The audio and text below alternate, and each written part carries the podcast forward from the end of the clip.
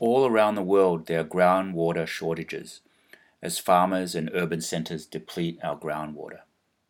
In California, in the Central Valley, farmers have been draining out so much groundwater that the land has been sinking gradually over the last hundred years. Professor Helen Dahlke of the University of California, Davis, has been pioneering a plan in California to help the farmers replenish the groundwater. What they do is they guide the floodwaters from the wet season in winter onto farms and flood them, and then that water slowly sinks down to replete the groundwaters. Hi, Helen Dahlke. Thanks for coming on this podcast. I was wondering maybe you could start out by sharing a little bit how you got into this process to recharge our aquifers and our groundwater. Thanks. Um, yeah, so how did I get started with this uh, managed aquifer recharge uh, research? Um, I'm actually a surface water hydrologist, so I've always worked in areas where we have rather plenty of water. So coming from Germany, I also did my PhD at Cornell, which is a rather humid temperate climate. I've worked in northern Sweden. Um, and then when I started my position here at UC Davis, um, moving to a semi-arid climate, um, I spent more or less the first year learning just about all the water problems and and ongoing um, research that we have here in California. And groundwater overdraft was quickly a topic that uh, was rising to the top, particularly when I started 2013. We were just in the second year of this extended four year drought. It turned out to be a four year drought. And farmers were quickly realizing uh, surface water supply dwindled, everyone was going towards groundwater. Um, and in 2014, the state legislature of California passed this um, new law, which is called the Sustainable Groundwater Management Act, which uh, basically required um, more uh, conscious management of groundwater reserves, uh, meaning they had the plan to bring groundwater basins back into balance. So continued dropping groundwater levels or uh, loss of groundwater storage was not supported. And so everyone has now 20 years of time to hopefully find a way of how we can, you know, develop a sustainable uh, groundwater use that is not causing further depletion. And uh, a big portion of potentially becoming even is to intentionally put more water into groundwater aquifers um, because of the climate again that we have in California. It's a fairly flashy climate. So sometimes you have years with very little precipitation, but once in a while we get these really wet years, like we had one in 2017, uh, where we almost got double the annual precipitation of what we typically get. And then we see major flooding. And flooding actually still is, is the more costly uh, natural hazard that we have in the state of California. So there's multiple interests that are coming together. Better manage flood flows when they are occurring, reduce damage from flooding, but then you know utilize that water that we see in those rare wet years um, to hopefully put that away and store it for dry periods when they come around again. So that is more or less the motivation behind um, this managed aquifer recharge research. And because California is so big, we're talking about huge amounts of water that we are using. Um, and you can't really use any of the traditional me- methods. There have been articles, I think, in the news like c- capture more water out of the atmosphere, you know, basically collect the water vapor that's in the atmosphere. It would cost billions of dollars to do this with technology. You would have to run you know you would have to come up with the energy to even do this. So we really can only use the water that we have available when it is available and figure out ways of how we better manage um, that water when it is available. And surface reservoirs of course have been uh, traditionally um, the go-to method. You know they are there to capture winter flows to protect us from downstream flooding. Um, but again, with climate change, uh, we're looking at more extreme precipitation events when they're occurring, which raises the question, are these reservoirs then actually even able to store all these, um, you know, flood flows that are coming in?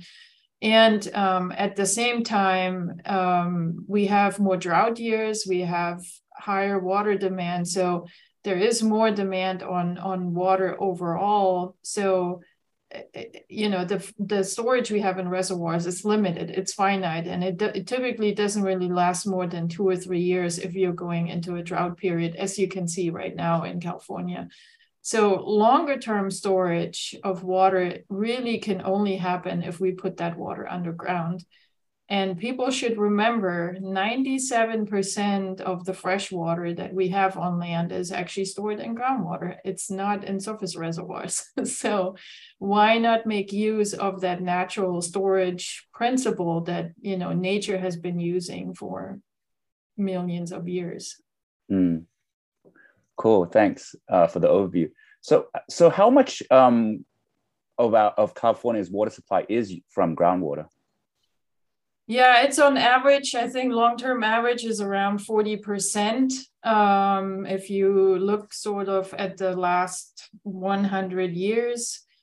Um, but it really varies regionally. So we have this, this rather drastic precipitation gradient across the state. Uh, in the northern part of California, where we are closer to Oregon, we get a lot more precipitation, typically somewhere between 20 and 40 inches a year. The southern part is really dry, desert-like, where you get maybe an inch or two sometimes, you know, in the Mojave Desert, Palm Springs. So uh, um, in those areas, um, communities and agriculture rely a lot more on groundwater and have basically used more groundwater on an annual basis than what has been replenished from precipitation um, naturally every year. So for example, Bakersfield has a precipitation of around five to seven inches a year. Um, now, if you're growing uh, a crop, almonds, pistachios, walnuts, you typically need 48 inches, 52 inches of, of, of water to irrigate that crop. So do the number comparison, right? So if you only get seven inches in and you assume all of that water actually goes into storage, into groundwater, um, you know we're definitely taking more water out than than what we're putting in. Uh, of course not considering that some of the mountains we have on the east side sierra nevada mountains get more precipitation and there is some water of course going into the valley from there. But um, yeah in, in some communities you're looking at 60 80 or even 100% uh, groundwater use um, because they don't really have any access to surface water supplies and how does um, rain become groundwater? How does it? Where does it seeping in? Is there specific spots and uh, in the area? Yeah, I mean that is uh, that is really the process that we can mimic so easily if we were to do this artificially. So precipitation, of course, you know when it comes in, it covers it typically falls over a very large area, um, and then uh, typically you do see that precipitation hit the ground surface depending on what soil characteristics you have. So if it's more sandy soil, typically that precipitation has a very easy time to infiltrate into that soil. And once it's subsurface in the soil, there's a pretty good chance it will move deeper, you know, particularly in a flat area like the Central Valley. There's only one way to go, and that is down in the mountains, if you have precipitation falling onto hills that are rather steep, um, often we have also shallow soils on those hills. So meaning you have a little bit of soil and then there might be bedrock underneath. Um, often that water then would infiltrate, but then move laterally downhill. And sometimes it goes through cracks towards groundwater, but often enough it resurfaces and um, might, you know, uh, become runoff that then accumulates in rivers and creeks uh, that are taking that water down downhill. But for the most part, um, that would be the natural recharge process.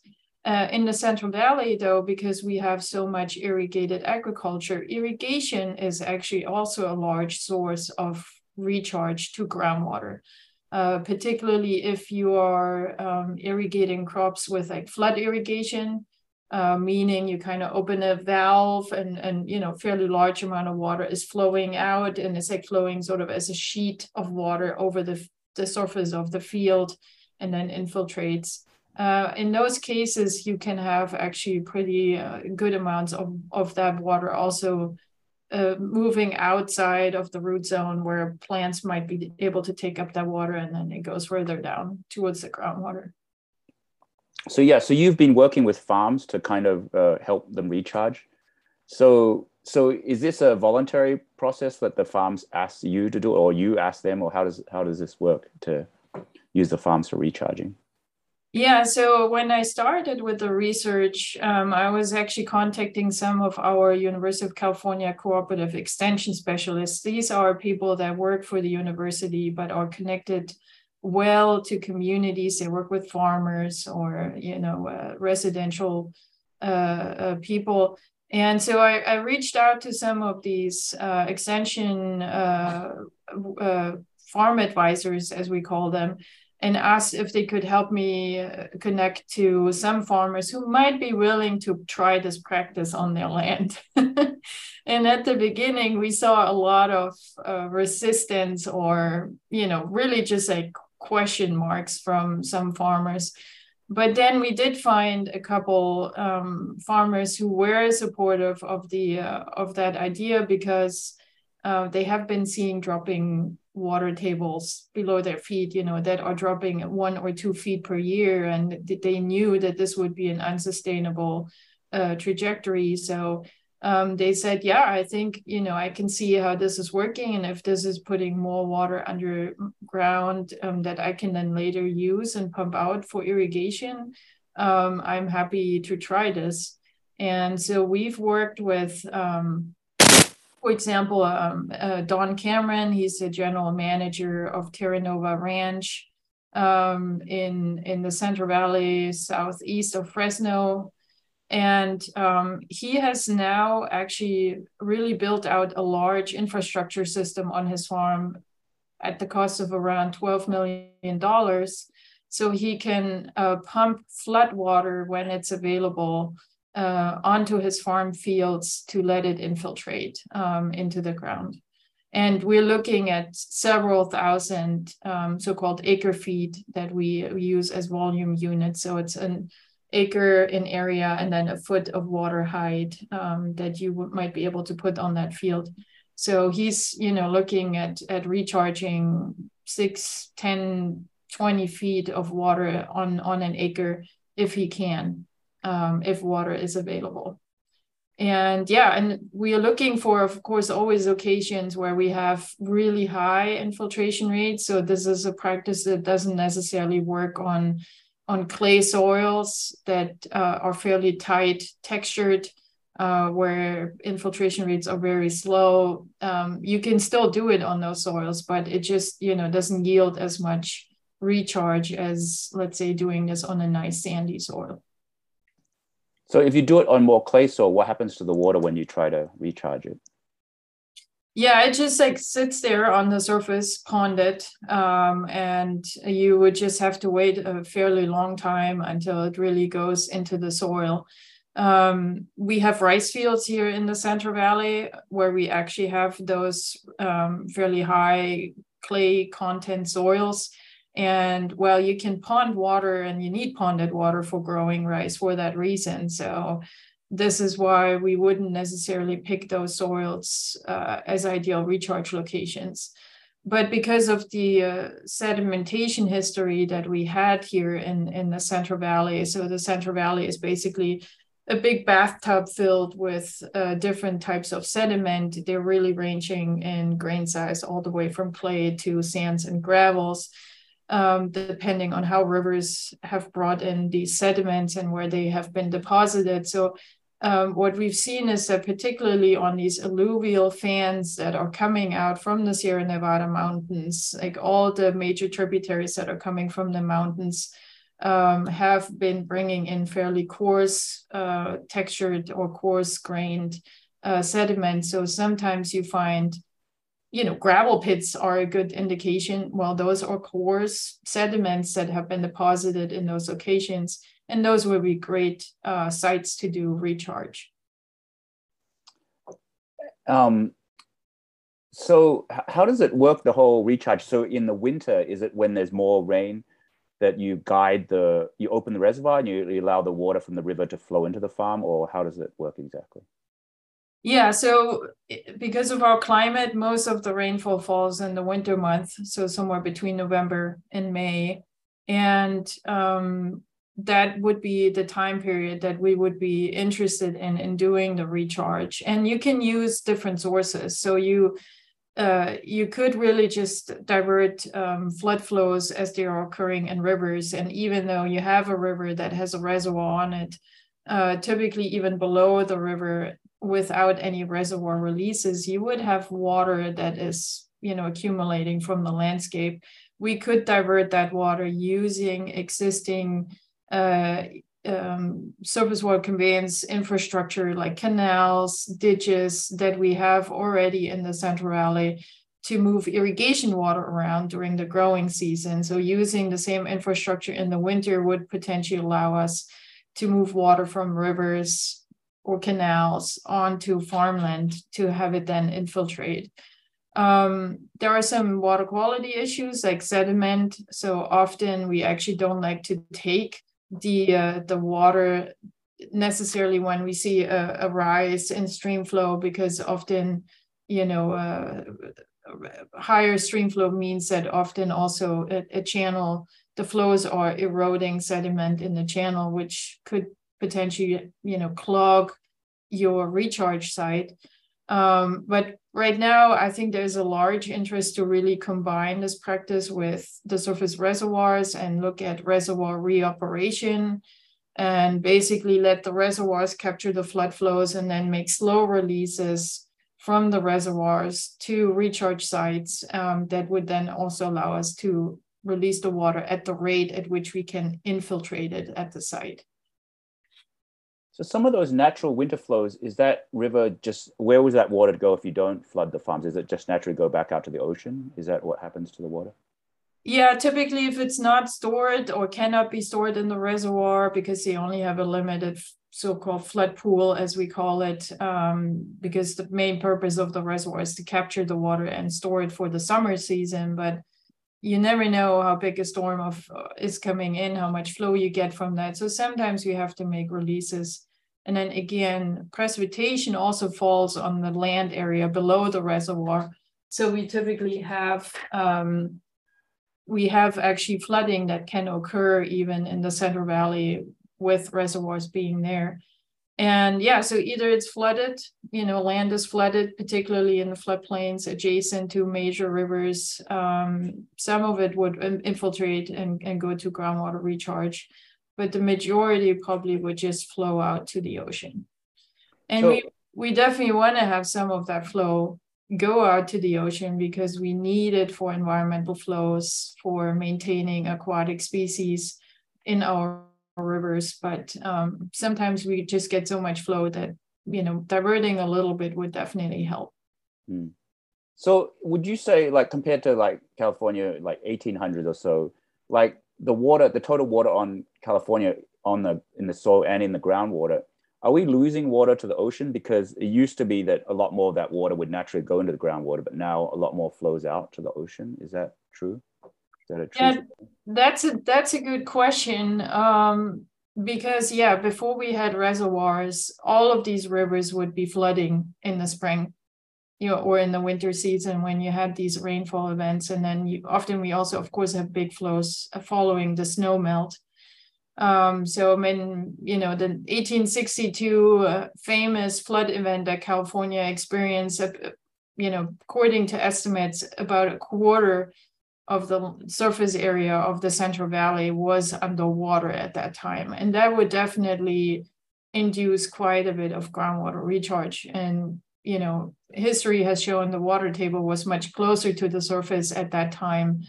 Um, and we even had areas in the Central Valley where we had artesian uh, groundwater, uh, meaning it was under so much pressure that if you poked a, a straw into the subsurface water would be squirting out. Um, unfortunately, all of that more or less has gone, and water tables are so far below the land surface that even rivers are not connected to the groundwater any longer. So, yeah, I would, you know, we still get some recharge from flooding rivers, but the events are just so rare, you know, maybe once or twice every 10 years you get one of those years where you see major major flooding um, so we definitely lost that recharge process but again we gained recharge from irrigating land and that number is a little bit fuzzy um, because we also see a change in irrigation technology happening so uh, the so-called gravity methods of irrigation, where you just open the flood valve, you let the water flow over the land, it runs down a slight slope over your field. Those are more and more going away because they're, you know, called inefficient. But the inefficiency is is the portion of the irrigation water that is going to groundwater. Um, and now with switching to drip irrigation, sprinkler irrigation, um, yes, you might reduce a little bit evaporation losses to the atmosphere by not wetting your soil surface. Uh, but the the water that the plant still needs for growing is is not changing and is actually increasing because of climate warming. So to some respect, we are now reducing the amount of recharge that we get from irrigation, but I don't think we have a good idea of, of how much. Mm. Um, is there do the farms use something called tile drainage, um, where the where they so when the soil gets too wet, they're just pulling out the water? Mm-hmm.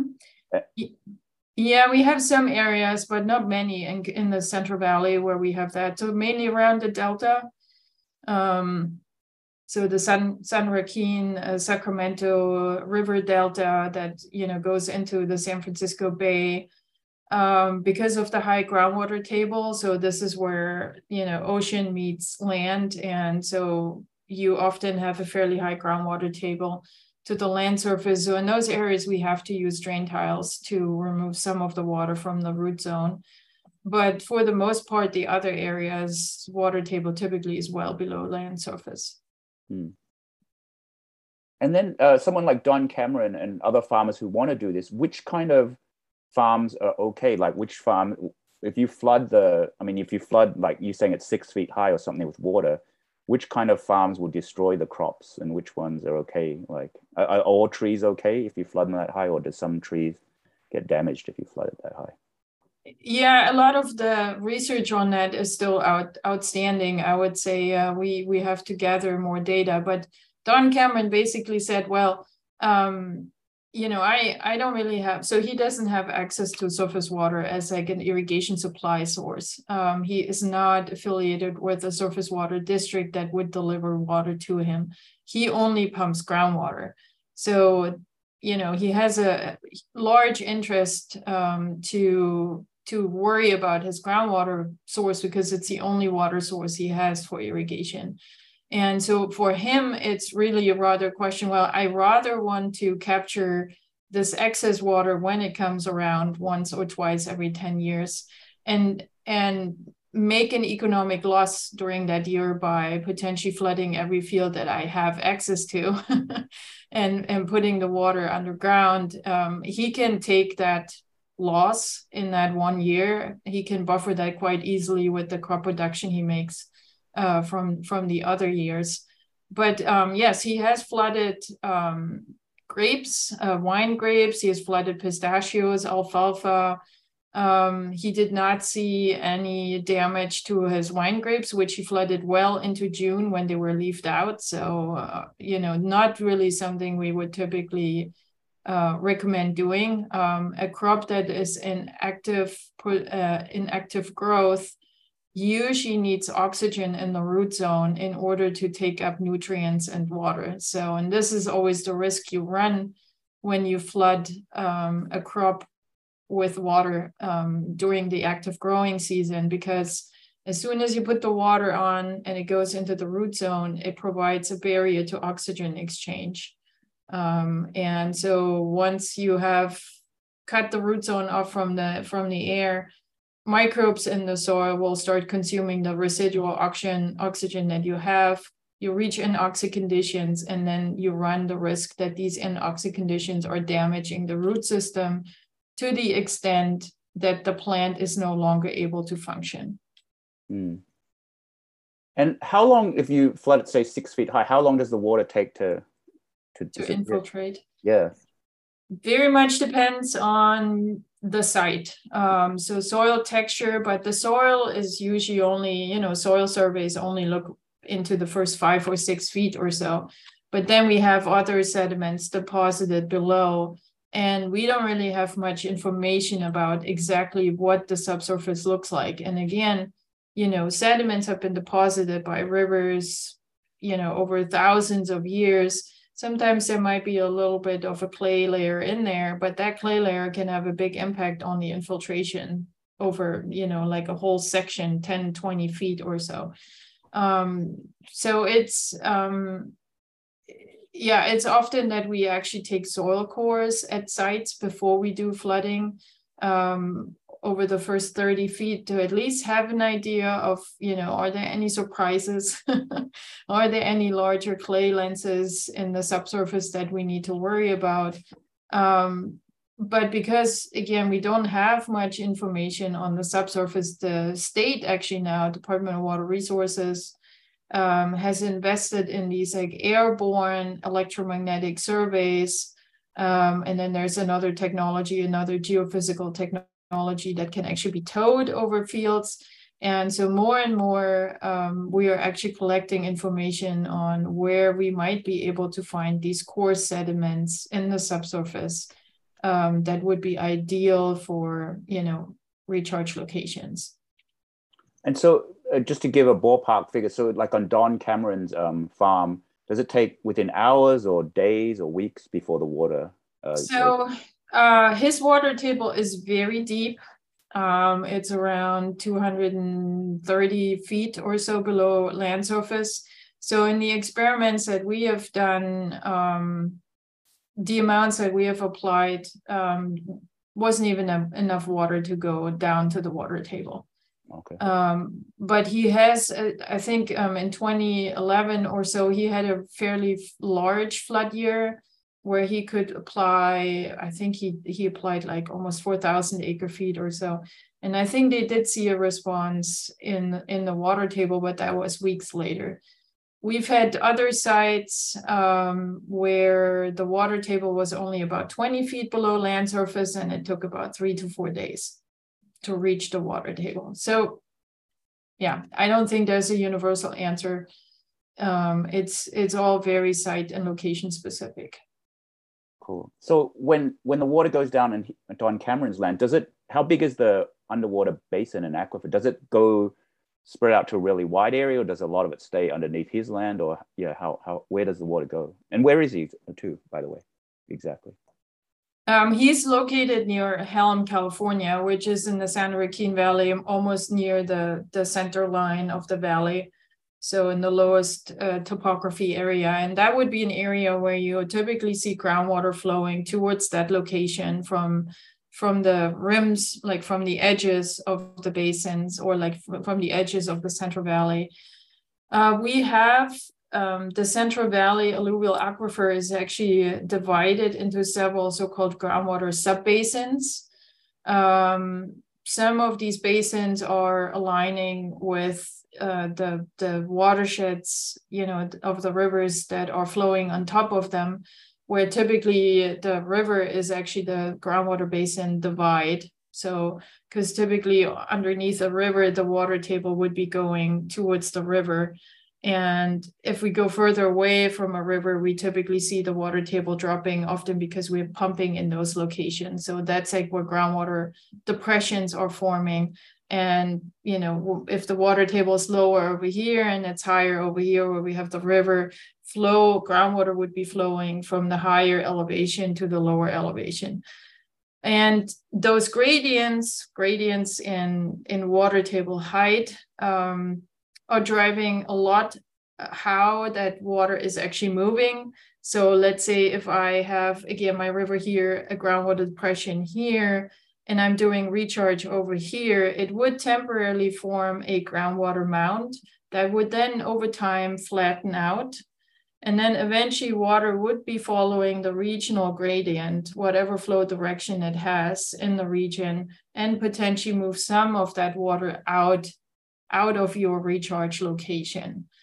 But that is a process that takes months and years. So often the assumption we make is well, if I'm recharging, let's say 2000 acre feet in a month uh, over this location, if I pump out 2000 acre feet in the following growing season, there is very little chance that this water or a, a substantial amount of water of that water that I recharged has already left the region. There are the small losses, 10, 15, 20% potentially, but for the for the most part, uh, we can, you know, from a water balance perspective, uh, say that we can account for that water under our feet that we just recharged three months ago. So when Don floods his fields, so he's he he'll have water for his neighbors too, and then it will actually flow into other regions too. So it should it should be helpful for the neighboring. Yeah. So the farms. Yes, and that is uh, why he is part now of a larger recharge effort in that region, which is the um, they are um, the McMullin uh, Groundwater Sustainability Agency, um, as it is called. This is uh, one of these entities that was formed in response to the Sustainable Groundwater Management Act that was passed in 2014. So overlying landowners had to form agencies that are now coming together to manage their groundwater basin. And so he, you know, he formed one of these agencies with uh, neighboring farmers and nearby uh, a nearby city, for example. And so I think they're covering over, you know, several thousand acres in land area, and they are now all coming together to invest into recharge programs. So not only his farm will receive flood water if there is any flood water, but you know other farmers too. And then um, everyone is is signing a memorandum of understanding that this is a shared resource and um, can be jointly used by all the overlying landowners. And how much, how many farmers and or areas in Central Valley do we need to recharge in order to make a significant difference in the groundwater? Would you say? Yeah, that is um, that is a good question. So most of the overdraft is happening in, the southern Central Valley, so the area roughly from the delta going down south to Bakersfield. Um, this is where we have the so-called 21 critically over, overdrafted groundwater basins. Of the 160 million acre feet of overdraft over the entire Central Valley, about 70% of that overdraft is in the Tulare Lake Basin which is the southern third of the uh, Central Valley.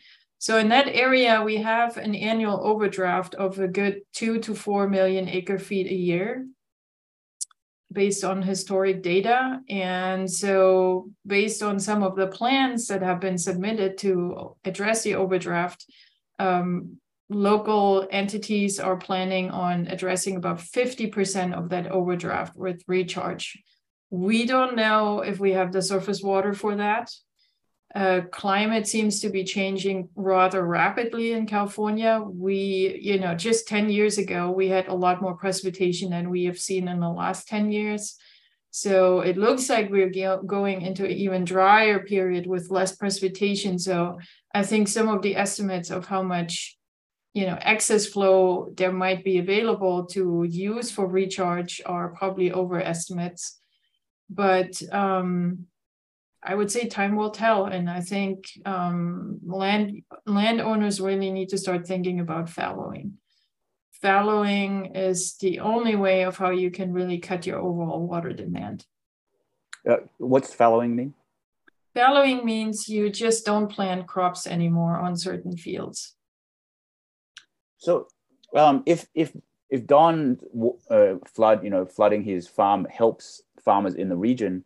Like, why is his uh, why is this so controversial? Like, why are there a lot of people upset about it? Well, because I think everyone is now looking at their imbalance in in the water budget. So he, Don Cameron has has landowners that are upslope from him. So somewhere between his locations and the mountains, there's many other water districts and and farms, of course, that also would like to have some water to stay in business.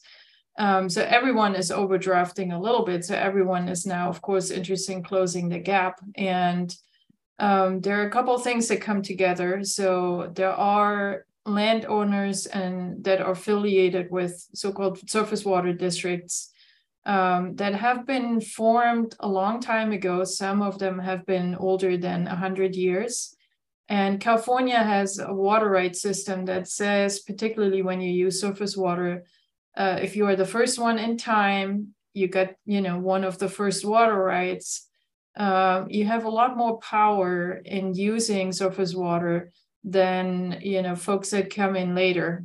Um, let's say they might have gotten a water right in the 1960s.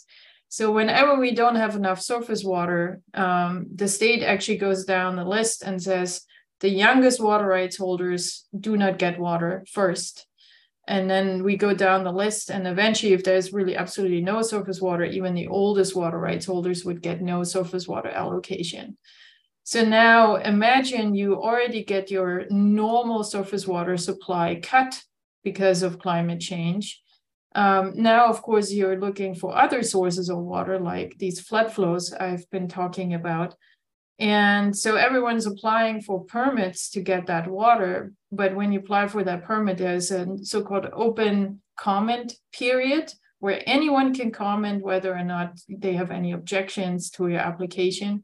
And this is where it gets interesting. So there are interested parties that rather would like to see all the water go to their land, that don't want to see necessarily a drop of water go to their neighbor and so it, it is a little bit a political conundrum that we have to navigate um, in order to get these recharge projects implemented.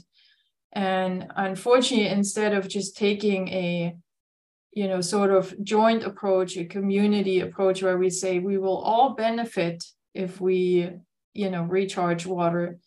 Um, there is unfortunately some you know members that say no i want to hoard that water all for myself and i don't want to share it with anyone. Mm. so yeah so it seems like it's important to build some kind of cooperation amongst everyone. Yeah. A social aspect to it as well as a kind of yes very aspect. much. Is it possible to recharge further up in the mountain so that the the people high upper slope can get water in the groundwater or that's harder higher up yeah, it definitely is a little bit higher up if you have slopes, you know. So I mean, having a flat surface is just perfect to put the water on top and you know let it let it go uh, into the subsurface. Um, the uh, the Sierra Nevada mountains um, are definitely a big recharge area uh, we, we typically get recharge from you know snow covered areas where you have a nice snowpack sitting on top. It melts at the bottom and water trickles into the ground. But overall we actually don't really know much about how recharge is working in the mountains. And again with climate change we are unfortunately seeing some changes in those ecosystems that are not necessarily working in favor of recharge. So increasing temperatures have, for example, caused changes in vegetation in the Sierra Nevada mountains. So foothills typically dry out really quickly now. Barely, you see barely, you know, vegetation surviving over the summer because it doesn't rain for months and soil moisture storage is is uh, quickly depleted going from spring into summer. Uh, but the rising temperatures also have the effect that you see more vegetation moving into higher elevations that are now all of a sudden needing water and they never did before. Um, at the same time, higher temperatures also mean more precipitation is falling as rain and not as snowpack or snow that actually stays on the surface for months and then it melts eventually. So, and that is again this like flashiness of the system that we need to manage that is now all reliant on on surface reservoirs. When the reservoirs were built 100 years ago, um, we had cooler temperatures and about 15 million acre feet of water were actually stored in the snowpack in the mountains. that was a big reservoir we didn't have to engineer it was you know just nature helping out. And then when snowmelt happens you had that trickle flow going into reservoirs and then you could release it. Now with this shift to more precipitation and less snow you get the runoff immediately. And you have to figure out how am i going to manage all this flow that's coming down the mountain? Where am i going to put this? Where am i going to store this so i can use it later in the summer month and because the you know runoff is happening so quickly so it rains and when we get these rainfall events it rains for about two or three days and then it's over.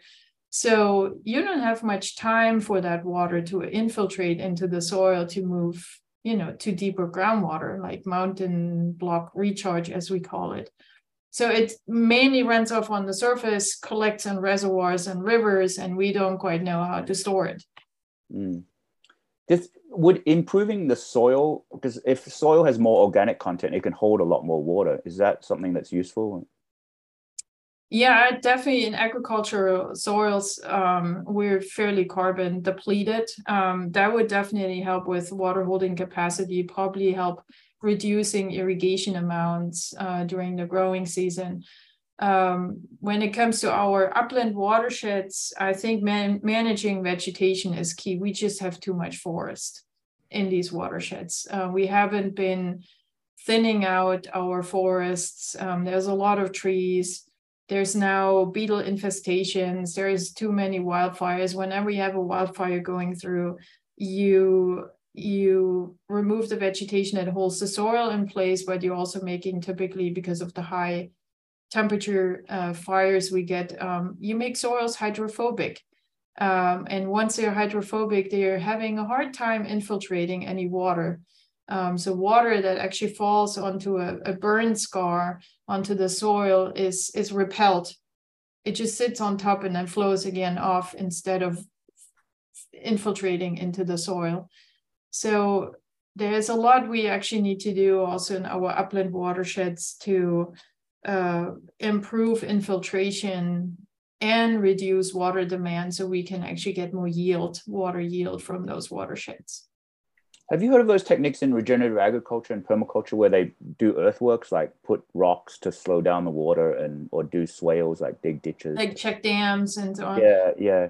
Yeah, um, there have been, I think, some examples there. We have these mountain meadows that kind of do this naturally.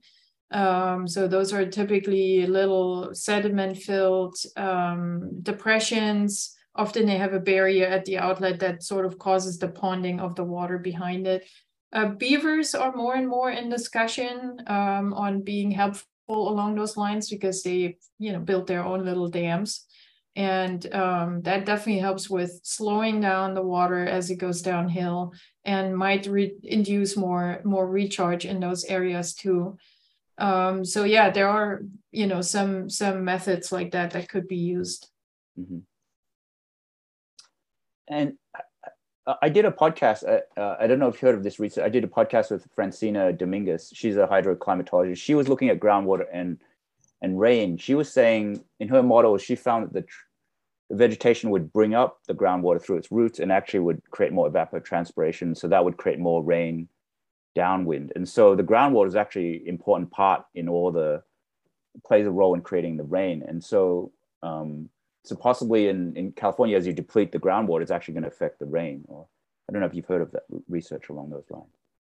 Yeah, not not that uh, specific study, but yes, in areas where you do have shallow groundwater, um, and we use that principle also for crop production. Um, the Scott uh, River Valley in Northern California in Siskiyou County, for example, makes use of shallow groundwater uh, when they grow alfalfa because alfalfa has very deep roots. It can go up to two meters uh, into the subsurface. So if some of those roots are tapping the shallow groundwater, you have to irrigate less because they are taking water, you know, from that from that groundwater table.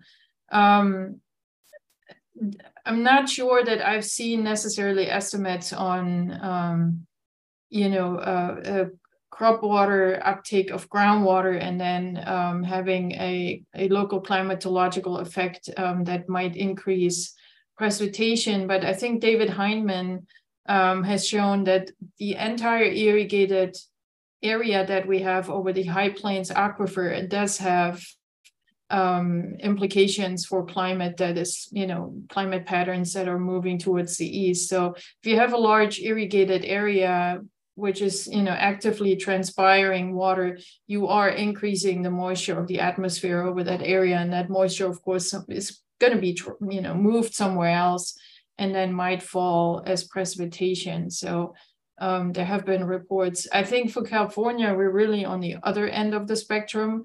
Uh, we just didn't really have enough precipitation in the last couple years. So soil moisture storage is very much depleted and even moisture in our natural vegetation is, is um, at really historically low levels.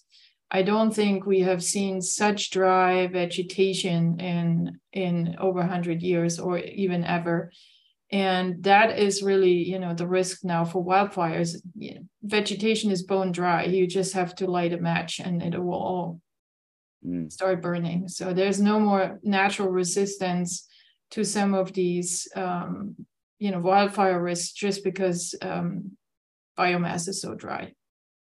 Yeah one of the ways that it could possibly keep more moist is if we did have more groundwater right? Have you heard of something called hydraulic redistribution where the tree roots are bringing up the groundwater and kind of hydrating the whole environment. So yeah, but you still need a somewhat shallow enough uh, water table in order to have that gradient happen. So I mean, again, in Central Valley, if your water table is 200 feet below land surface, no uh, active section of a plant will bring that water table up. well, you and you you said like in the 1800s or something, we had groundwater tables that were so shallow that there was artisanal things. So yeah, it was that possibly back back then that the fires were a lot less because there was a lot more groundwater accessible for the vegetation, possibly. Yeah, that could probably be.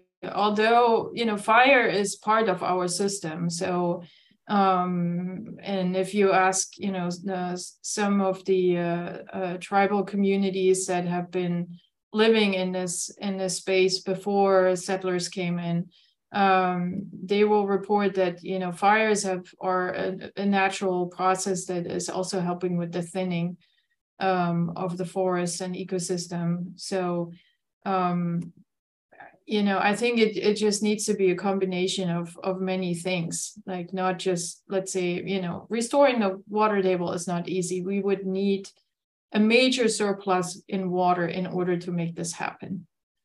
And I'm not sure that we have that surplus at the moment. Yeah. Well, in terms of fires, like I think there is a difference between cool fires and hot fires, right? The hot fires actually create this hydrophobic soil. So yeah. if the land was more hydrated, perhaps you'd have more cooler fires, so you wouldn't have this problem with the soils turning hydrophobic. Yeah, and and you know this is what they are trying to do with the controlled fires. So if you if you do controlled burning um, in you know selected seasons where you definitely know you know there will be rain coming in about two weeks or so um, then your risk of having this fire get out of control um, would be much lower. And these like um, controlled burning events uh, typically you are just interested in burning the ground vegetation like grasses bushes you know near the ground surface but all the tall trees um, that are making up the forest, for example, would be, uh, you know, would would be untouched in the process. So now with these hot fires, I mean, they are creating their own, um, you know, uh, fire tornadoes, for example. You're burning everything. It's yeah, it's just a complete loss, and then that, of course, will affect the the recovery of the ecosystem. So um, yes, some species need fire in order to, you know, open, for example, the seed pods um, that will release the seeds uh, for the next generation. But um, often, you know, what we want is like having a couple mature trees left that can then, you know, drop seeds, and then from that you would get regrowth. And if you have a complete destruction, um, of your vegetation ecosystem, then you you have to actually go in and replant, for example, manually. Hmm. And you say that uh, well, with the rainfall and the droughts right now, like it seems like the the rainfall is coming in more big bursts, right? I think in California, like the atmospheric rivers, the big rainfalls account for almost half of California's water. Yeah, that's right. Mm-hmm. So, so is there a way to capture? Like, is that is that half of that when those big rains come? Is that all stored in the reservoir? does a lot of it leak out to the ocean, or what happens when those big rains come? Usually. Yeah, when these big atmospheric rivers come, um, um, first of all, they are not typically covering the entire state. When that happens, they are fairly narrow bands. They're around four or 500 kilometers wide. So then you, you know, one might hit Northern California or Southern California, and you do get quite a bit of precipitation. We had one last year in October, which was a category five atmospheric river, which is the highest category, meaning, you know, high winds and um, lots of precipitation. I think the coast range in some areas got 16 inches of precipitation in one day, which is a lot of water. You know, 16 inches, that's a one and almost one and a half feet of water. And that will immediately cause flooding, and you barely have any really chance to capture that water. I mean, again, remember that most of the reservoirs are in the Sierra Nevada. So we don't have many in the coast range, for example. So for those areas, rainfall becomes runoff, it goes out to the ocean. There's not much you can do to, to hold it back. I mean, is that a good idea for us to somehow, is it, or is it even possible to reclaim some of our floodplains or something so that we have these more natural, wet like it used to be, so that we could capture the atmospheric rivers when they come?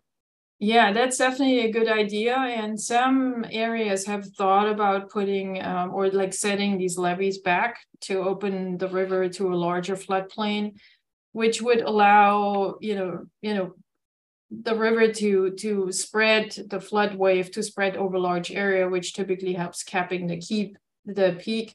So instead of getting a very steep you know hydrograph you you basically reduce the peak flow and you spread out your flood wave which helps with you know downstream areas not hopefully being overwhelmed by that flood water it also creates more groundwater recharge it creates habitat for aquatic species that need to need access to the floodplain for spawning for you know food etc so there are many ecological benefits that um, opening up the floodplain would definitely provide.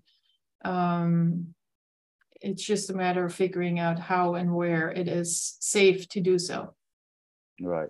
And yeah, I mean, and, and yeah, so if it helps with the floods and it helps with groundwater, and maybe it helps with, I mean, if it creates more evapotranspiration, maybe more rain, and maybe if it helps with the fires, I think um, maybe some research needs to be done on that. Like if you create more water stored in these wetlands, maybe that you have more humid winds and um, like because there is a big problem in California right now, the huge fires that, and like if we could somehow retain more water on the continent, maybe that would help with fighting the fires. Yeah. Um, yeah, I think the benefits of wetlands, um, I think uh, Hurricane Ian, there was an area that was flooded by Hurricane Ian, and they had actually put quite a bit of effort into restoring the coastal wetland um, surrounding the community. And I think now there's reports coming out that um, they, you know, had had very little damage to the community. They didn't have flooding, and the coastal wetland did what it's supposed to be doing, uh, buffering, you know, against yeah. against the ocean. So that is exactly, you know, the the function or the benefits that some of these ecosystems provide. We just keep forgetting about them, and we we just sometimes love to engineer our way in and out of everything and you know it's maybe not recommended to always uh, go to an engineering approach but perhaps watch and listen to what nature has done in the past and maybe restore some of those functionalities because you know they worked in that in that space in that particular location yeah, I think there's a movement now called nature-based solutions, and uh, and it's also work. I mean, there's a whole complexity and systems thinking movement too, and I think water is actually you know so multidimensional, and like the way we normally do it with the levees and the dams and all these man-made things, we don't understand the full complexity of the water cycle, so we're not. And so I think as we begin to understand how it all ties together, maybe we'll start seeing that it's actually a better solution to use some of these natural solutions. Yeah. Maybe, maybe the civil engineering, I mean, all the people that go into hydrology, maybe they could. Yeah, I, I think you know in some of the hydrology and civil engineering, it's a lot focused on I guess what they call gray infrastructure. Maybe they could learn how the green infrastructure, the nature-based solutions can work too. Would be helpful. Yeah, I think you know um, any civil engineer that's going into a civil engineering program, maybe you want to take a couple classes in ecology, biology, geomorphology, or maybe just like some hydrologic sciences classes, not hydrologic engineering classes. Um, I think we can learn a lot um, from from just looking a little bit at our neighboring disciplines and see, you know, or learn about okay, how is the system actually working without humans being present? Um, because that's often, you know, how we get how we started, and then we, you know, humans have changed the system and then um, change it not necessarily always in the in the way that you know nature supported in the beginning. Um, so I think there's definitely a lot to learn by b- taking a multidisciplinary approach. And so, how does it work for someone in academia like you? Like, are you are you are there people? Do you see movements that bridging the people who are working in kind of your area that's seeing the nature things bridging with the civil engineers, or is there that kind of movement happening? right now? Yeah, I think so. Um, um, not sure necessarily, you know, particularly with engineers, but uh, in our program, for example, we do work a lot with the engineers in the California Department of Water Resources. So that is a, a state agency that is tasked with managing water resources in the state. Um, and they collaborate quite a bit with various researchers, climatologists, um, geomorphologists, like you know, uh, even fish biologists to understand, for example, what is it that a fish need in a river needs in a river. So, what do we need to change in in how we manage our reservoirs, for example, to mimic flows in the downstream channel that um, are, you know, providing adequate habitat for certain fish species that we have in those rivers. So I think there's definitely uh, a lot of learning. There's also a growing interest in in uh, incorporating uh, tribal knowledge um, because again, uh, some of these uh, tribes have had you know century long experience in managing or like living in in harmony with these ecosystems and um, it's it's not always you know the the modern way that we apply right now that is potentially the, the best one to use. So there is some recognition in, in academia that some of the indigenous ways are good. Yeah. And is California generally more progressive than other states and or other countries, or is it lagging behind, or how would it compare? Would you say? Yeah, it's that's a good question. I think there's always room to learn. Um, there's definitely some things I think we're pretty good at um, in terms of water management. Um, I think we, you know, we have one of the most sophisticated infrastructure systems in the world to move water over several hundreds of miles from Northern California all the way to Los Angeles. Um, but you know, some of that infrastructure is, is crumbling now and is not necessarily fit to to manage, you know, some of the changes that we have in, in climate.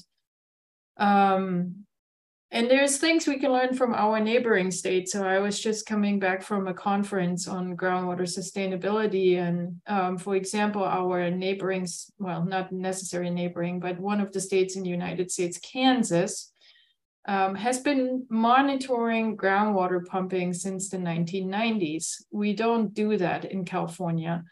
Uh, but yet having that information would actually help a lot with managing groundwater. So right now, uh, we have given sort of restrictions or guidelines on, okay, this is where you need to go in terms of groundwater use over the next 20 years. But we're not really, you know, measuring the pulse. We're measuring it indirectly by monitoring groundwater levels, but we could take a much more you know aggressive or forward thinking approach. I mean it's, it's about accountability. There is always going to be people that will not comply. Um, and they they go uncovered right now right? So and then other people will have to make up for their water use um, because you know in the end every overlying landowner over a groundwater basin if they don't meet the milestones if they don't go to where they need get to where they need to go will be penalized in some way.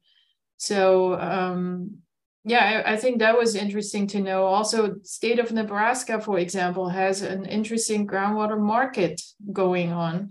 California is um, in the process of developing groundwater markets but we still you know try to figure out how all of this could work how it is going to be equitable how we can avoid you know misuse of of, of marketing principles or groundwater trading principles and so I think sometimes we need to look beyond our borders and learn from others. Mm. And do you have any, any, insights in some other other countries too? Like Australia and Pakistan just recently both had huge floods this year. Like, would some of these nature-based solutions have helped there, like allowing the floodplains to capture the water, and would it also restore the groundwater in those places? Well, I would say Pakistan is not a very engineered state. Mm-hmm. And if you look at their carbon uh, dioxide or greenhouse gas emission contributions to the world, it's minuscule compared to what China and US is putting out every year. So unfortunately, Pakistan is an example that has uh, been hit hard by climate change. Um, basically, it's bad luck for them. Um, and not sure that you know groundwater recharge or any of the the methods we're using here in California would have necessarily helped them. The amount of precipitation that they received within a short period of time and the stream flow plus you know some of the snow melt glacier melt that's happening in the higher mountains surrounding that that um, you know low plain area that was flooded and i think quarter or so of that of that um, area was was underwater for several weeks you know? Um, that is not something we can prepare for. And this is exactly the risk that we're running more and more into with climate change. This like uh, again acceleration of the hydrologic cycle. Sometimes you have areas that never will see a drop of water again and then there's areas that will see multiple rainfall events like kentucky I think we had like three 1,000 year events this year in Kentucky. 1,000 year. That means a return period of an event of such a magnitude that should, on average, only happen once every 1,000 years. So um, um, I, I think people need to learn that you know these these events are all related to climate, like what we do with our climate, with the carbon dioxide and other greenhouse gas emissions. And we need to cut down on those if we want to potentially bring uh, patterns back into, you know, into boundaries of where they were 50, 100 years ago. Right. Yeah. And, and in those areas where they are getting a lot of rainfall and they have a groundwater depletion, maybe there's there's ways kind of guide some of the excess water into the groundwater like if we yeah i mean again groundwater is it's it's a slow system. It's not as fast moving or responsive as our surface water system. So i mean when it rains a river will swell. You'll see an increase in flow and then eventually will subside again. Um, groundwater is is not working at that time scale. You can't easily fit a flood wave into a groundwater system unless you have you know huge areas of gravel that can take and absorb that water. So um, this is the mismatch in time scale and unfortunately again with climate change these events are going to become these flood events are going to become um, more um, like higher more intense in in magnitude meaning even more water in a in a unit of time. And um, that's that's becoming that's going to make it even more difficult to manage that. So yes you will see more flooding. Um, some of that water definitely will go into groundwater. Um, we can see if we can manage these flood flows with reservoirs hold them back and then release them so we can put more groundwater underground, but um, often you want to have controlled flooding to really um, facilitate good groundwater recharge. And I'm not sure we're going to get controlled flooding right. in some I mean, if, areas. I mean, if we set aside more of our floodplains so that there's more natural wetlands too, maybe that's a solution. Like, yeah, but then you know, um, rivers, coastal areas are prime prime areas for you know urban development. I mean, everyone wants to have a river view.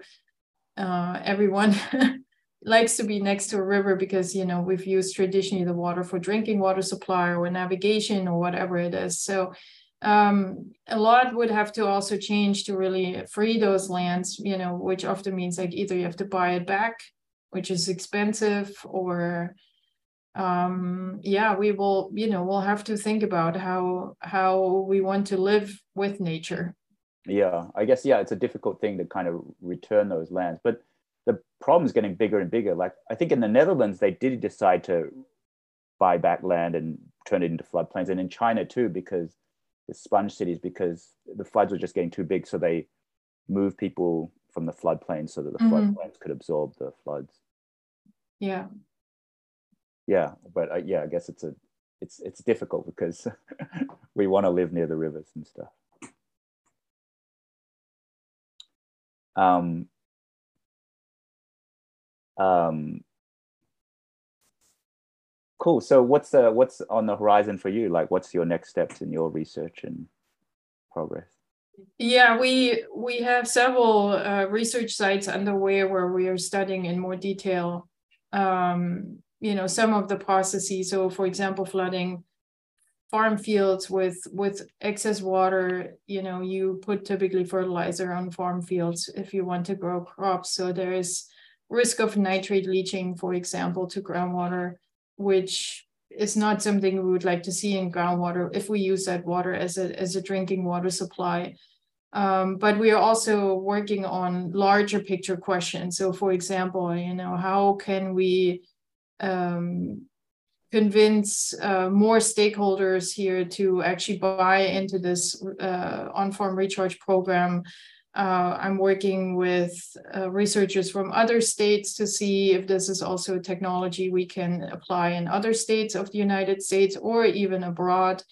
Um, Israel, for example, we have a research collaboration going on. Um, so there's, you know, I think the fact that groundwater reserves are increasingly de- depleted no matter where you look in the world.